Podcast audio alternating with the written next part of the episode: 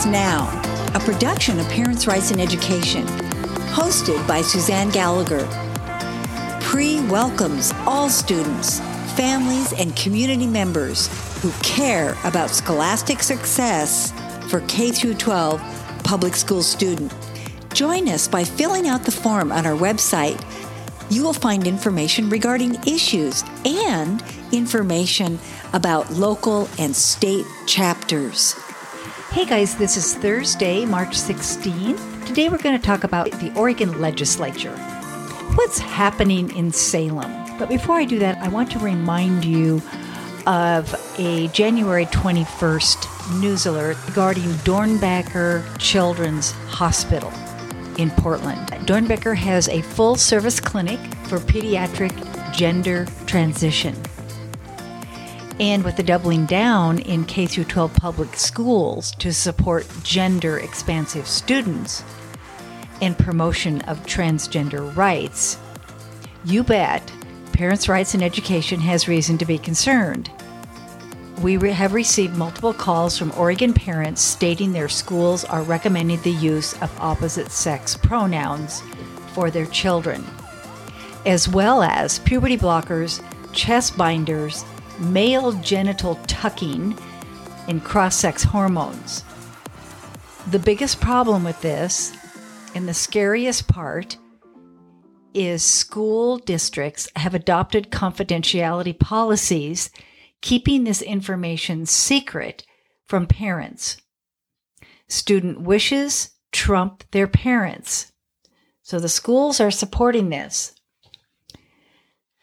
Students who are not publicly asserting their authentic gender identity may have privacy concerns. The new Oregon Department of Education guide reads, quote, Students who are not publicly asserting their authentic gender identity may have privacy concerns about students, other students, school staff, community members, or their families finding out before they are ready to share their identity more widely. That means that's code for telling their mom and dad. Parent and family support is the goal when supporting gender expansive students, but may not be possible in all situations. And again, that is the Oregon Department of Education guide. And now in Salem, our legislature uh, in the Oregon House of Representatives is considering a vote on amendments to House Bill 2002. This legislation is directed primarily at gender identity rights and the right to abortion. And I believe that they are targeting minors. This legislation steals parents' rights pertaining to healthcare counseling and treatments without parental knowledge or consent. It targets minors, separating vulnerable children from their parents by eliminating any age of consent requirements for reproductive health care, and that includes abortion and gender affirming treatment. It requires written permission from a child of any age in order for a parent to know what reproductive health services, including abortion and gender affirming treatment, are provided by a healthcare provider. And a pharmacist is authorized to provide abortion pills and gender affirming treatment medications without regard to the age of the patient. Gender affirming treatment means, this is according to the new law, House Bill 2002. Gender affirming treatment means a procedure, service, drug, device, or product that a physical or behavioral health care provider prescribes to treat an individual for incongruence between the individual's gender identity and the individual's sex assignment at birth. So you might be asking, what is behavioral health? well, behavioral health generally refers to mental health. behavioral health care refers to the prevention, diagnosis, and treatment of those conditions. The legislation continues.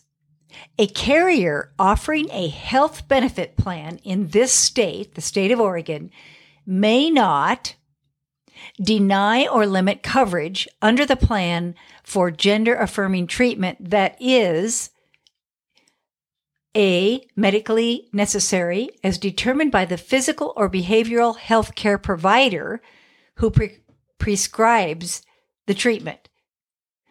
Now, by the way, that provider is uh, earning a fee for prescribing this treatment. Just keep that in mind. And B, prescribed in accordance with accepted standards of care. Again, they may not limit or deny coverage under the plan for gender affirming treatment, which applies categorical cosmetic or blanket exclusions to medically necessary gender affirming treatment.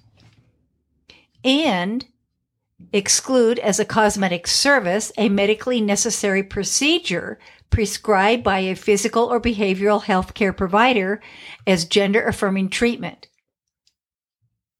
Now, that treatment is um, including, but not limited to, the following.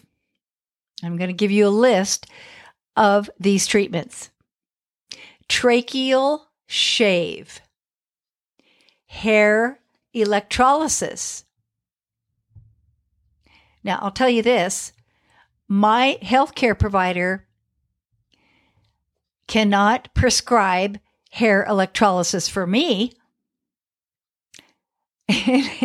because I don't have a mental health condition. Okay. Continuing on facial feminization surgery or other facial gender affirming treatment. Again, people who uh, identify with their God given gender identity cannot get facial feminization surgery or any other facial uh, affirming surgery or treatment, can we? Revisions to prior forms of gender affirming treatment. So, if your gender affirming treatment was not successful or you're not happy with it, you can have them revised. Any combination of gender affirming treatment procedures. So, any combination of all of the above cannot be denied to you. Crazy. This is absolutely crazy. They can also not deny to issue an adverse benefit determination denying or limiting access to gender affirming treatment unless a physical or behavioral health care provider, these guys hold all the keys, with experience prescribing or d- delivering gender affirming treatment, has first reviewed and approved the denial of or the limitation on access to the treatment. I got to take a deep breath here because this is absolute insanity, isn't it? A carrier described in subsection 2 of this section must satisfy any network adequacy standards under Oregon Revised Statute related to gender affirming treatment providers and contract with a network of gender affirming treatment providers that is sufficient in numbers and geographic locations to ensure that gender affirming treatment services are accessible to all enrollees without unreasonable delay. Now, I have to tell you, when I went through my cancer treatment, I was at a clinic um, and in, in the Portland area. And I met a lot of those other patients who were also receiving chemotherapy where I was. And many of them had traveled many, many miles to get to that clinic. Unreasonable delay, unreasonable. How do they define that?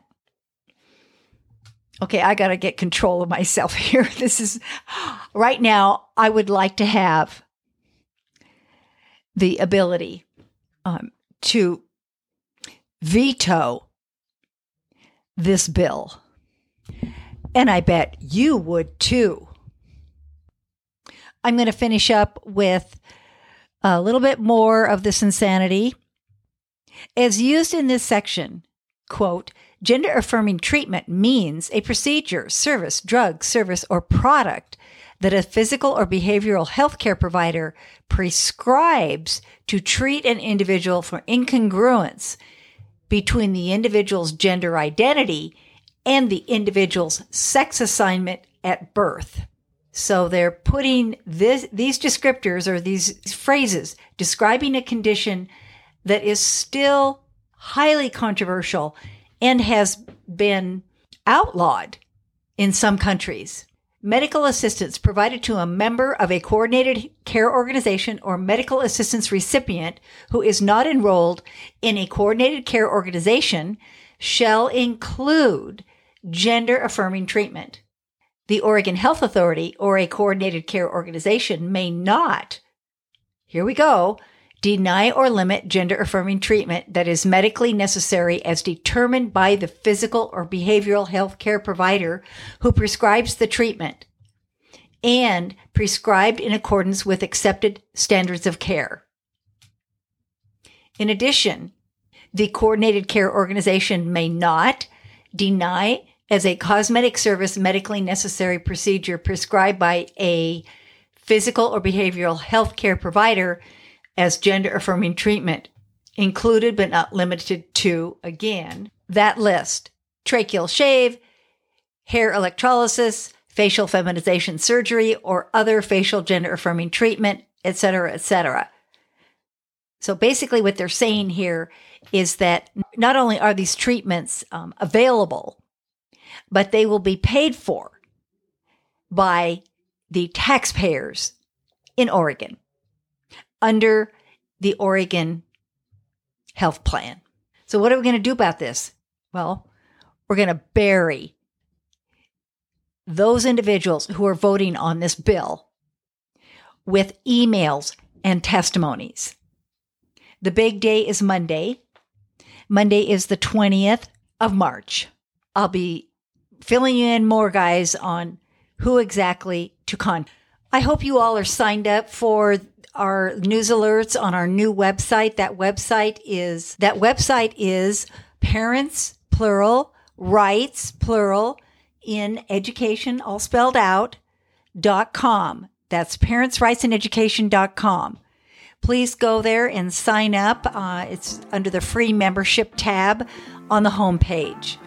I will be sending out a news alert regarding this issue very shortly. I think it is hugely important. Not only is it important for Oregonians, but it's important all across this country that a state in the United States is doing this, uh, making taxpayers pay for facial reconstruction. This is parents' rights. Now, Please check your show notes for links pertinent to this podcast. Please consider making a monthly contribution to Parents' Rights in Education. We need your help.